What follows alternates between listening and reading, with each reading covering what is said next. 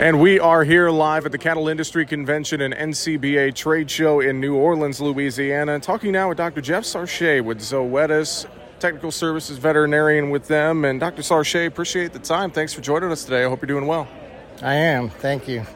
Well, let's talk a little bit about BRD management. And I, I, know that with BRD, it's an issue that impacts a lot of our cattle producers. It's something that we hear a lot about, and I want to get the latest from you as we talk about watching the disease, managing it in our feedlots, in our cow calf operations, etc. So, just to start, kind of thousand foot view, what is what is your take on the state of BRD and some of the things we're doing to effectively manage it in our operations right now?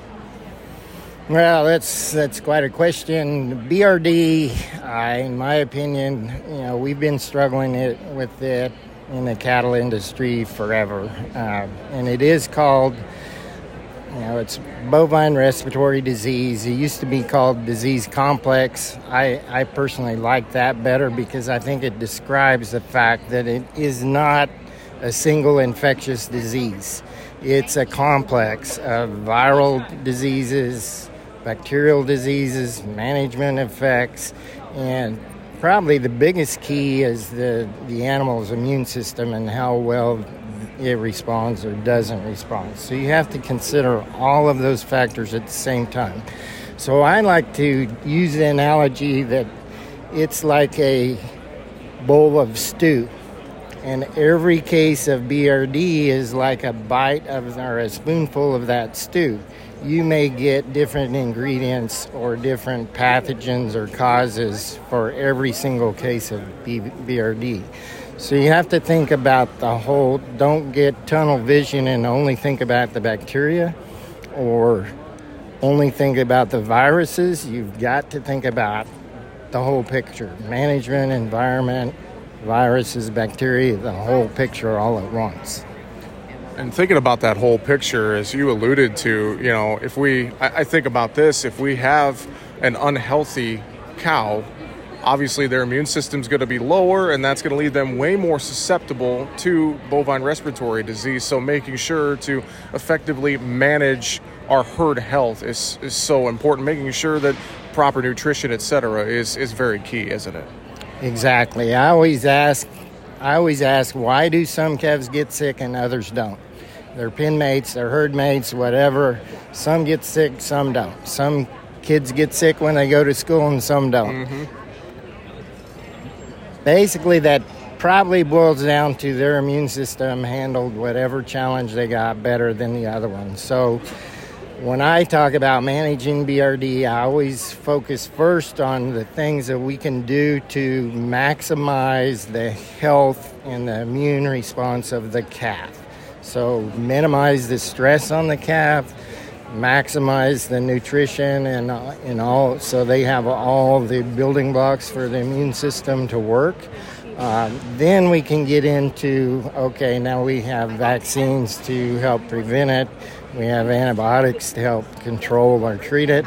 Um, but you have to, it's really important that you start with a healthy immune system to begin with and obviously then too if a calf if a cow does get sick i know with zoetis of course you know and you guys have a lot of great products to help fight against brd if that time comes and we have to look at some of those products yeah that i mean the key it, absolutely you want to prevent disease uh, but if if an animal does get sick, it's always better to treat it as early as you can.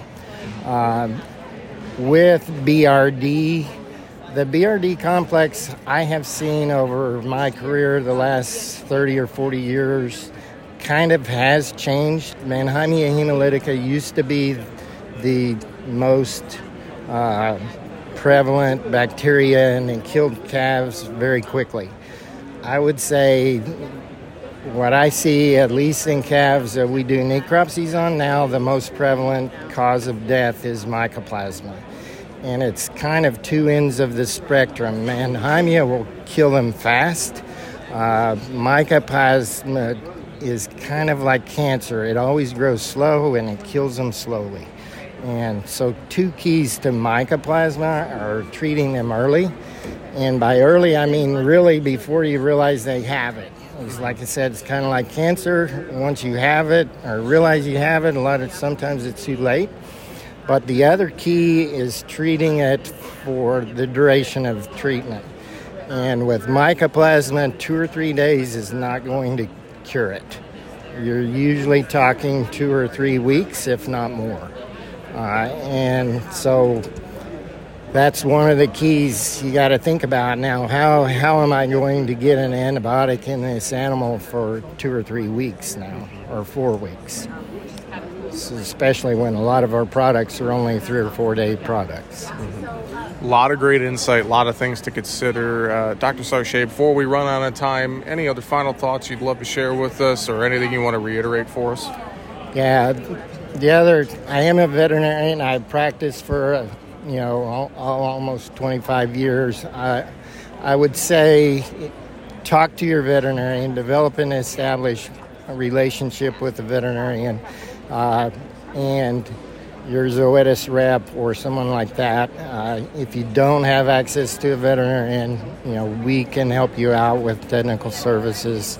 Uh, Zoetis, once I've made the switch from practice to Zoetis, I've, I've actually realized how much more they have to offer than what I ever did when I was in practice. Great thoughts. I will echo his sentiment. Work with your local veterinarian, and contact your local Zoetis rep, or you can find Zoetis online as well for more information. That Dr. Jeff Sarche with Zoetis. Appreciate the time. Thanks for joining us here in New Orleans. Thank you, Jesse.